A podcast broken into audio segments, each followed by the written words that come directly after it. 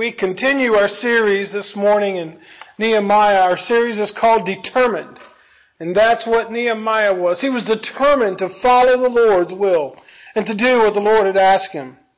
Nehemiah was given a burden to rebuild the walls of Jerusalem for his people. And each step of the way, the first thing Nehemiah would do would be to pray and then depend on God for his guidance. So please, as we study today, learn from Nehemiah what a great task or burden that God has placed on your heart. If there is one, He will help you accomplish that. And if you don't have a burden on your heart this morning for people or for the church or to do something for the Lord, my question to you would be, why? Because we are all called to serve the Lord. We are all called to share the gospel. Yes, I am a pastor and I have that title and that position, but that doesn't make anyone else that's not a pastor not accountable to the same call. We are all part of the church and we are all to share in sharing the gospel, share the workload of sharing the gospel. Well, I'd like to start this morning, as I do often, with a question to kind of get us in the, the frame of mind for what we're studying this morning. And the question I have for you this morning is, is it can one person of faith in God, armed with his calling, make a difference in this world? Can one person of faith in God, armed with his calling, make a difference in this world? Can you, who are called by God, you as an individual, I'm talking to you personally this morning, as God has been talking with me. If you are a person of faith, if you've placed your faith in Jesus Christ as your Savior and Lord, can that calling make a difference? Can you make a difference? Nehemiah would say, absolutely. And that's what we're studying this morning. Because we're all called to do things. We are called to be rebuilders. Because there are so many things that this world is trying to tear down. They're trying to, to tear down the uh, inerrancy of the Bible. They are trying to tear down the sanctity of marriage. They are trying to redefine what life is. They're trying to redefine what love is. And, and Supreme Courts are trying to take precedence over what the Bible says. And God has placed us in America to take a stand and to make a difference? What causes us to not act upon God's call in our lives? It's a word called fear. Faith's enemy is fear. Faith's enemy is fear. The greatest enemy to faith is fear. Fear is misplaced faith. I remember someone telling me that years ago, and I've never forgotten it. Fear is misplaced faith. Now that does not mean that I as your pastor do not struggle with fear and anxiety. Yes, I do. Because I am human. But usually in those times where I am the most fearful and have the most anxiety is because my problems are focused on me rather than my faith in God. And I would venture to say you are probably the same way. I can remember the first football game I ever started in. Yes, here's another football story. But I was in 10th grade, and I had uh, played 7th, grade football, 9th grade football, and I was one step above a tackling dummy. And uh, but finally, for some reason, after a couple of years, I was able to secure a starting position at at the position of center. Center is the guy that kneels down first and gives the ball to the quarterback. You know that guy? Okay, every, and he's got a lot of responsibility. He is the unsung hero of the team. Did you know that every time the the the play is over, the center has to line up on the ball and stick his hands up, and everybody else lines up around him for the huddle. He's he's a center. He is he is the uh, basically the guide on the field as we go. And so you know centers don't get a whole lot of recognition unless they just blow their block, but. But I absolutely, all the practice that I had done, all the weight training and all the studying I had done, had done had finally paid off. And I had a pride of, of finally I was a starter on the football team. Thinking that all the girls would be impressed by that. They were not. But I had that going for me, right? And so, with all that thrill of finally getting a starting position, it was kind of offset by the fact that I had a lot of responsibility as a center. For example, as I told you earlier, the center was the first person to even put his hands on the football. Before the quarterback gets it and before the receiver makes the grand catch or the, the running back busts through the line and makes a touchdown, the first person to touch the ball after the referee is the center. That is a lot of pressure to have on one position, is it not? I mean, it's not like you're, you're taking the ball and you're saying, Excuse me, Mr. Quarterback, here's the ball, now you may throw it. No, he is bent over and he is taking a ball and putting it between his legs to a pair of hands. That is awkward. I'm just going to go ahead and tell you, there's no way to say that. It's awkward. And there were some games to where uh, it was easy, you know, everything was dry, but then there were games where there was rain and there was mud and it was wet and it was slippery and and I would like to say that I never fumbled the ball every now and then, but but that ball it was it was just amazing, and I'm giving you way more information than you want probably. But but when you when the center has the hand on the ball, if he does the slightest little twitch on that ball, someone could jump off sides. It could be his players, it could be the other players, and if if he snaps the ball before the quarterback calls for it, you could fumble again. So, like I said, there was a lot of pressure and there was a lot of fear for a 10th grade boy playing that position. But you know what got me through it was the training, the encouragement of my teammates, and the faith that God had put me there for a reason because yes, I was a Christian at that time. And I did feel like that in some ways my time playing there was a mission field. And I would like to say that I was always perfect with that. I was not. I made mistakes, but my focus was serving the Lord and winning games. We were not undefeated. We won some and we lost some. And in the, in the time span of eternity, no one is going to go back and look at the record books of what our JV football team at Boiling Springs High School did. What, all those teams are nothing but feeders for the varsity team, right? But for me, it's given me a story to share with you this morning of the fact that sometimes our faith is on the line and sometimes it is going to all come down to what we do with the ball when we get it. And when it comes to this church, folks, I would tell you that you, right now, you are the person that has the hand on the ball. The, the ball is in your court, so to speak. When it comes to your family and to your friends and to your job, these things that God has blessed you with, your hand is on the pulse of that, and it depends upon you. So, so how do you respond? How do you have faith and not let fear overtake you? How do you have the faith? It's one thing to rebuild a sure thing. But it's another thing to rebuild something that has had setbacks. And that's what Nehemiah sees here. I want you to know that God has given everyone a position on his team. Every one of us are in the game. Our goal is to advance the gospel of Jesus Christ to a dark world that has lost its way. And God has given you and I an opportunity to rebuild the work that He is doing right here in the community of Homeland Park. Like I said earlier during our prayer time, we are doing deacon nominations. We are doing uh, leadership nominations. And we are asking, and, and this is not just, hey, will you do it? Nobody else will do it. That's not the kind of request we want. We want people that are saying, yes, God has called me to do something. I don't know exactly how it's going to happen. I don't know exactly what it's going to take, but I know that God is calling me to do it.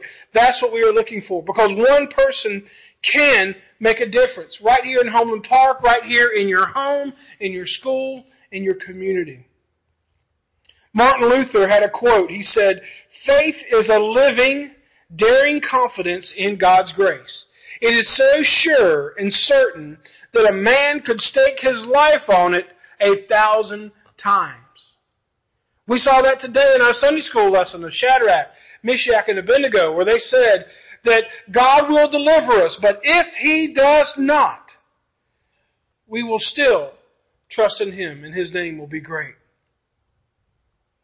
Mark 9:23 says, "Then Jesus said to them, if you can if you can, everything is possible to the one who believes. He was telling the disciples, what do you mean if you can?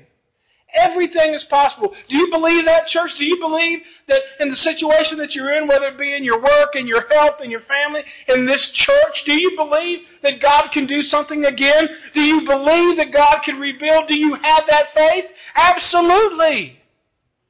Because if God is working in your life, and He's working in the life of the person beside you, He is going to work in the life of this church. Everything is possible. Now, this is not prosperity gospel. I'm not saying that if you want to be a millionaire, if you pray about it, that will happen.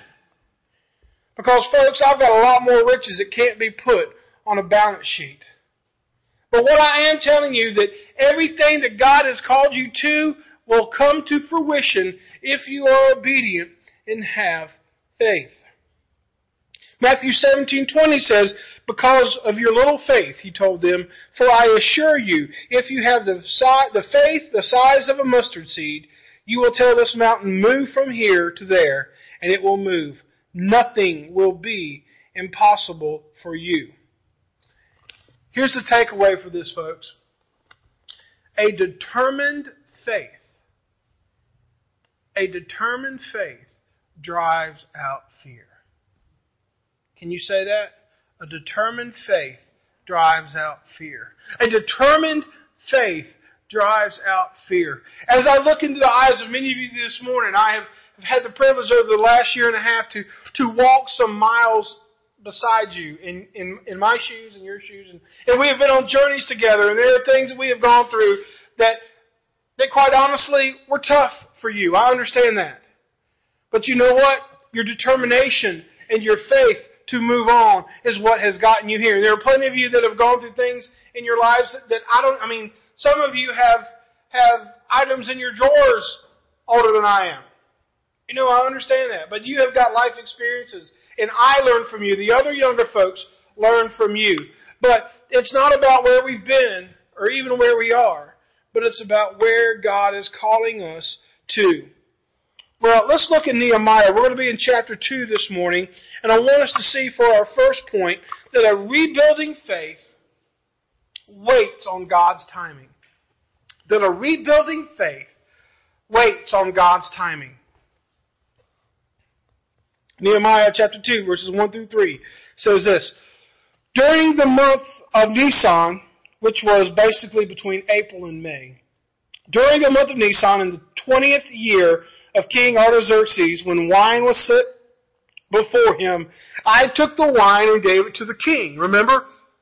Nehemiah was the king's cupbearer. He would taste the wine, he would taste the food, he would make sure nothing got to the king that would be harmful for him. He was that important. And then Nehemiah said, I had never been sad in his presence. So the king said to me, Why are you sad when you aren't sick? There is nothing but depression. Literally, the king was saying, Why such the sad face? Nehemiah, you're always up. You're always alert. You're, you are my go to man, but now you have a sad face. Your heart must be saddened. Nehemiah said, I was overwhelmed with fear and replied to the king, May the king live forever. Why should I be sad when the city where my ancestors are buried lies in ruins and the gates have been destroyed by fire. I want us to understand by reading that passage that, that Nehemiah had the faith to wait on God's timing. Because the month of Nisan, like I said, was in about April to May. That means from the time God gave him the burden for his people and the time that this happens, this altercation happens with the king, it's about four months' time. So that means for four months, four months, Nehemiah has been carrying this burden. Does that mean he had a lack of faith? I would say absolutely not. Because a lot of times when we get into situations where we have a burden or we have a need, we want to just go out and tell somebody how we feel or, or you know, somebody needs to fix that right now. But what was Nehemiah's prayer? He was like, God, I have this burden, but if I bring it before Nehemiah the wrong way, I will be killed. Because kings back then didn't like bad news. So for four months, his prayer was this God, I cannot do it. You are going to have to do this. I cannot do this. I give up. I can only do this if you intercede. And here we have, four months later, God had brought that to fruition, to where he was able to tell the king what was wrong. Nehemiah did not want to act until he got direction from the Lord. We see that Nehemiah wept for his people. We see that Nehemiah prayed for his people. And now we see that Nehemiah was waiting for his people. Why do you think it was so important for Nehemiah to wait? It's because this. Number one, God had to prepare Nehemiah. But also God had to prepare King Artaxerxes. Sometimes when God, God tells us one of three answers in prayer, does He not? Yes, no, or wait. And I think sometimes the most frustrating answer is wait. And I'll go ahead and tell you, long distance relationships stink. I I was in a long distance relationship with Donna. We had had fit, um, Anderson University was a two year school then. We had finished two years, and and I knew I needed to hold on to that girl, so we got engaged. And I said, I got to go to Charleston, but we are going to make this work. And for two years, we were long distance, and that stunk because I had to finish my four year degree, and I had to get a job. I mean, imagine that. And then we were going to get married. And so for two years, I continued my school. Donna continued to work. She later on went and got her four-year degree. But, but for the purposes of our relationship, for two years, we were in limbo. And I was in a traveling group that did about 100 concerts a year. So every other weekend, I was on the road. And when I wasn't on the road with them, I was traveling the roads to be with Donna. But you know what? It was worth the wait. It was worth the time that I put in, in the effort because God eventually allowed us to come together and to be married. And folks, every one of us have things in our lives where God is telling us to wait. Not now. Prepare yourselves. Get yourselves ready. Because when I tell you to act, it will be time. And that's what God was doing with Nehemiah. He was waiting, not, not a waiting in the sense of sitting back in your lounge chair and waiting for somebody else to do it, but actively praying, fasting, doing what he could while he can and waiting for God to give him direction on talking with the king. Waiting on God's direction is not wasting your time. Waiting on God's direction is actually investing his time. But when the waiting is over, we must act. Also, why do you think King Artaxerxes was so concerned for his cupbearer? It's because Nehemiah had faithfully served the king, there was a relationship there. Now remember, King Artaxerxes was not a believer. But Nehemiah had a relationship with him. So much so that when the king asked him what was the problem, Nehemiah knew that that was the opportunity, and he was able to talk to the king in a way that probably other people could not. And here's the, the truth that we see here King Artaxerxes was not under God's protection as his child, but he was under his influence. King Artaxerxes was under God's influence even though he was not a believer. Proverbs 21:1 says, "A king's heart is like streams in the water in the Lord's hands. He directs it wherever He chooses. Folks, I'm going to go ahead and tell you, I know we have a, a messed up world today, but God is not bound to work only through believers. You realize that, right? God can work through anyone. If He can speak through a donkey, He can speak through anyone. And even though we have leaders in our world, in our nation that are far from the Lord, God still uses them at His pleasure. Remember, politicians are not in control. God is in control. God can work in our government, but we must pray for that end. Whether you agree with our president and his policies, whether he is a Democrat or Republican or independent or Tea Party or birthday party or whatever else, we pray for the position of that person. We pray for our local government. We pray for our state government. Just like Nehemiah. Nehemiah didn't go to King Artaxerxes and said, This is my right. I'm going to go get my people, and you can't do anything about it. That's not what Nehemiah did. Nehemiah worked within the confines that God had placed him in. The second thing we see is that building a rebuilding faith takes a risk. A rebuilding faith takes a risk. In verse 4 of chapter 2 of Nehemiah, the king asked me, What is your request? What does it say right after that? Right after that, he says, So I prayed to the God of heaven. Once again, we see, even in the moment when the king says, Okay, Nehemiah, what do you need? I, I think of uh, the Christmas story where anytime the kid was asked what he wanted for Christmas, he would always say, Red Ryder, triple action, compass in the stock, Red Ryder, BB gun. And they would always say, No, kid, you'll shoot your eye out. There you go. But he was always so quick to say what he wanted. But here, Nehemiah, instead of saying, I want to go get my people to rebuild the walls, he said, I need to pray. And he prayed right there in that moment, in that second. He got composure, he got perspective, and he got along with God's will rather than his will. The king asked, What is your request? All of the king's power and all of the king's influence is now at the disposal of Nehemiah. You realize that Nehemiah has got the king on his side. Nehemiah didn't just throw up an emergency prayer. It wasn't like, you know, you, you get in a, a, a terrible situation, you say a prayer real fast. Nehemiah had been praying for this moment for four months. His prayer time before this moment is what led him to this moment.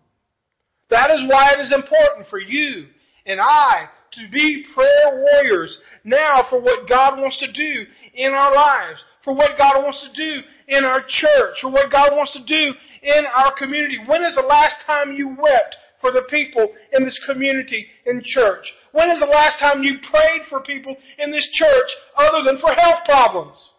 When is the last time you prayed, what can God do in my life to get His will done in our church, in community? That's the question that we have. If we're not doing it now, when the opportunity comes, we will miss it. And it might not come this way again.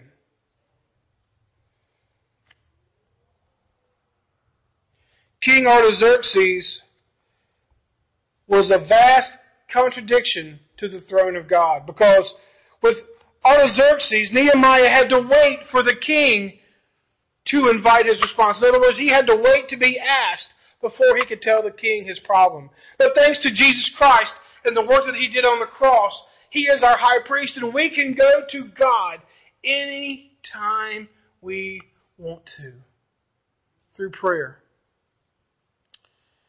Well, we see in verses 5 through 8 that Nehemiah answered the king. He says, If it pleases the king, and if your servant has found favor with you, send me to Judah and to the city where my ancestors are buried, so that I may rebuild it.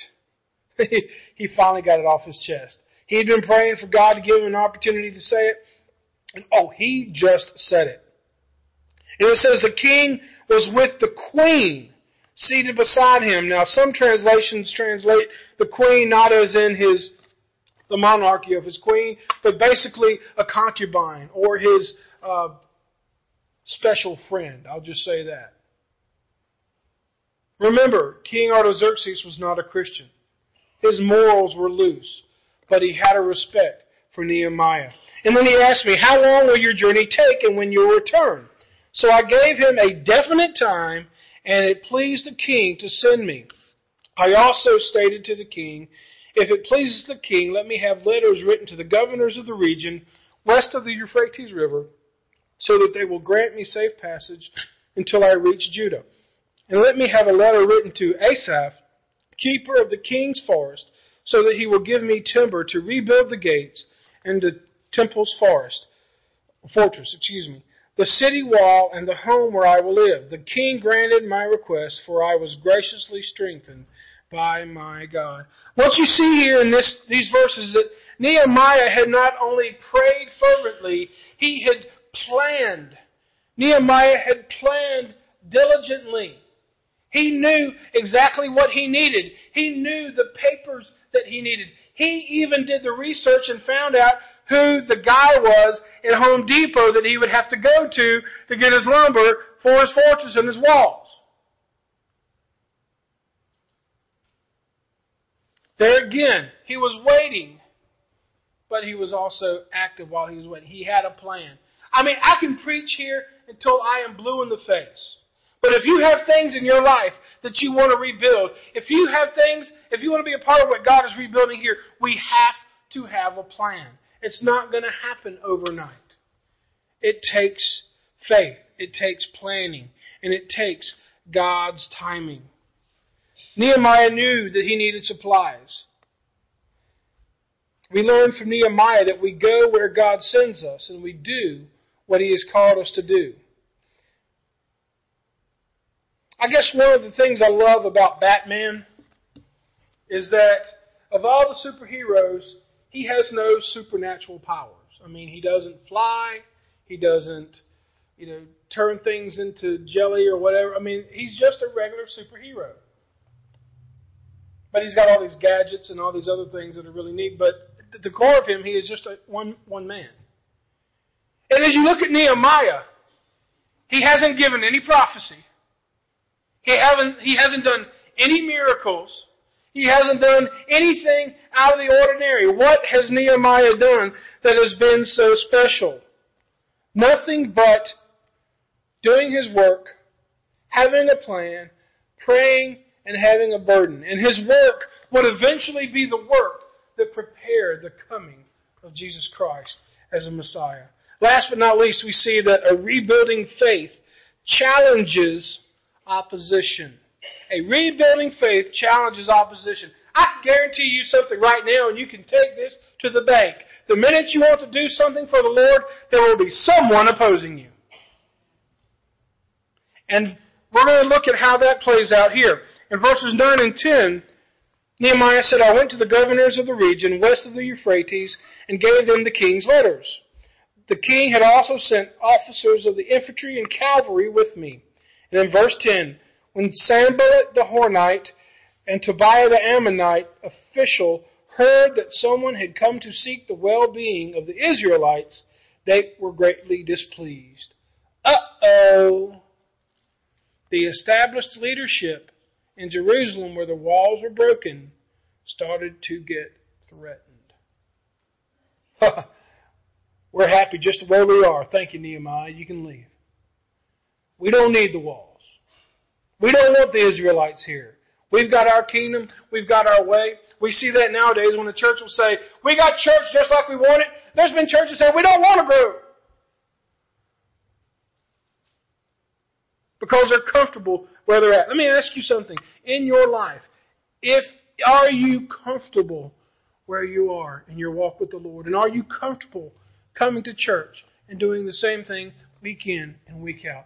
And I will tell you, if you are comfortable, there is nothing in the Bible that supports comfort when it comes to doing things for the Lord. Yes, God will comfort you, but it's while you are serving Him.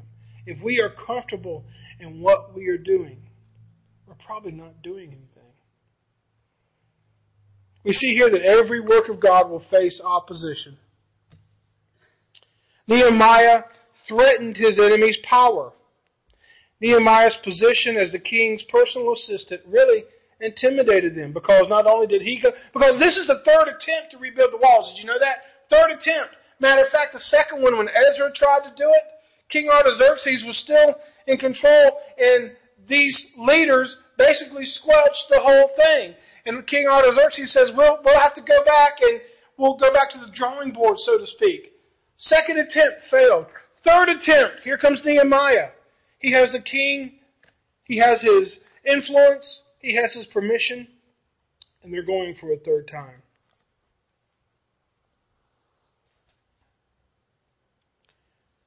You have to say this is that Sanballat and Tobiah, I hate to say it, but they were prejudiced. They did not want the Jews returning to Jerusalem, and they knew if Jerusalem would be refortified and the city's walls would be rebuilt, that they would come flocking back. Folks, when someone doesn't want certain people in their church, they are in opposition to what God is doing. When we say we will let everybody in our church except this kind of person, we are just like Sanballat and Tobiah. We are prejudiced. And that is not of God. Finally, verses Nehemiah 11 and 12, it says, After I have arrived in Jerusalem and had been there three days, I got up at night and took a few men with me. I didn't tell anyone what my God had laid on my heart to do for Jerusalem. We see here, why do you think that Nehemiah went at night? I'll tell you why. Number one, because he didn't want those that were opposed to him to see what he was doing.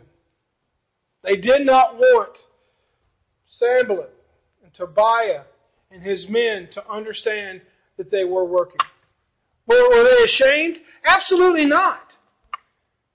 But he wanted to have all the facts together before he made an action. See, he, he could have, he could have easily gone and, and had a, a a, uh, a town hall meeting or a committee meeting and say, okay, tell me the state of the walls. And everybody would have given their opinion.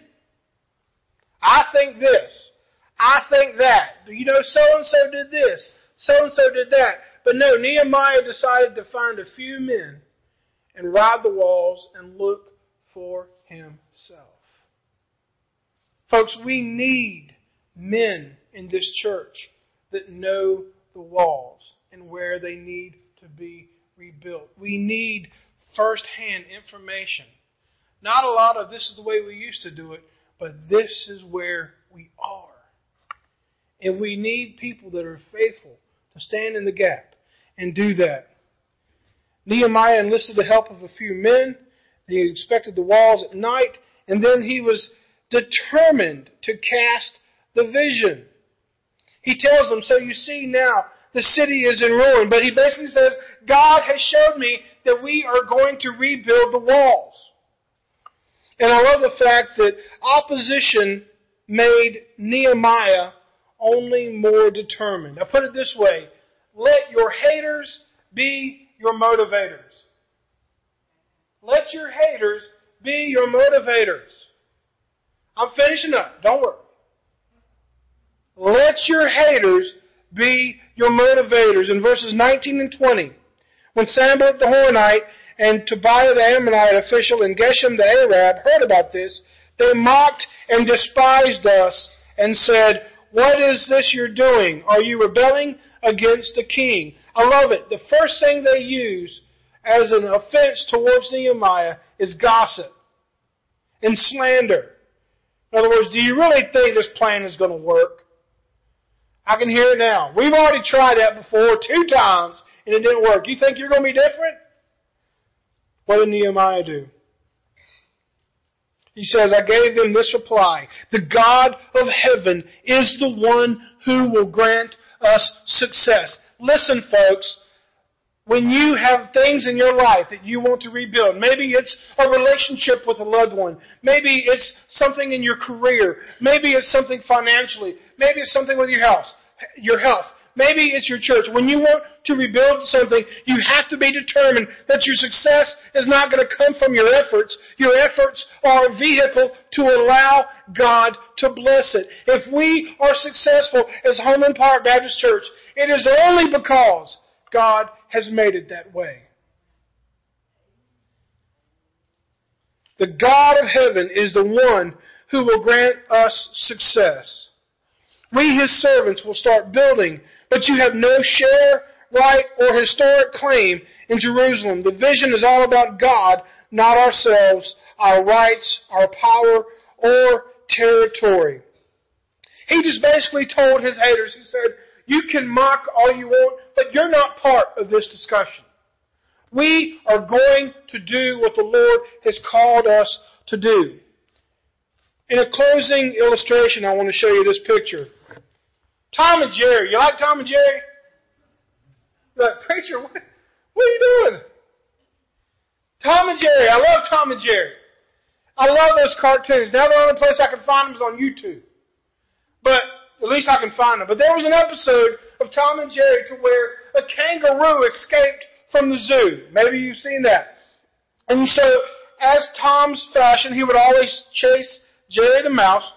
And so, as as Tom was chasing Jerry, Jerry went into this little uh, crevice or hallway or something. Tom couldn't get in. He did not know that the kangaroo had escaped. And so the kangaroo comes out, whops him on the nose, and then goes back. And then when Tom looks back, there's little Jerry. And then again, a few other times, you know, when, when Tom thinks he has the mouse cornered, whop, the kangaroo would get him, and then he would, you know, be disappointed. He thought that Jerry was the one doing all this. What I want you to understand, as Nehemiah is saying here, is that when you are taking on a vision, when you are rebuilding what God has called you to do, you have a greater power that is advocating for you. Yes, you will have people that will come against you. Yes, you will have circumstances to keep you from what God wants you to do. But at the end of the day, God is greater. So please be determined to be a rebuilder. Do you have a rebuilding faith this morning? Or do you have, like Sanballat, a critical spirit? Anyone can be a destroyer. Anybody can be the armchair quarterback that will sit back and shoot down ideas and not have any of their own. It's easy to do that. It takes a person of faith to rebuild. Nehemiah had a relationship with God. This is his starting point. If you want to rebuild your life, if you want to rebuild this church, if you want to do what God has called you to do, the first step is having a relationship with Him. Nehemiah had a definite call from God to rebuild the walls of Jerusalem. Nehemiah's faith in God was greater than his fear of man. Let me say that one more time. It'll be on the screen. Nehemiah's faith in God was greater than his fear of man. I want you to be determined this morning. I want you to be determined, a person of faith that puts fear aside and believes that God wants to work in your life and in your church, in your community, in your job, and in your family. And as we do every Sunday, if you do not have a relationship with Him, we invite you to come forward and I will lead you in a prayer. And our church will nurture that decision that would allow you to grow in the Lord and become who God wants you to be. Because He needs people that are builders. This church needs people that are builders. Maybe you have a prayer request or would like to join the church. This invitation time is for you. Would you stand?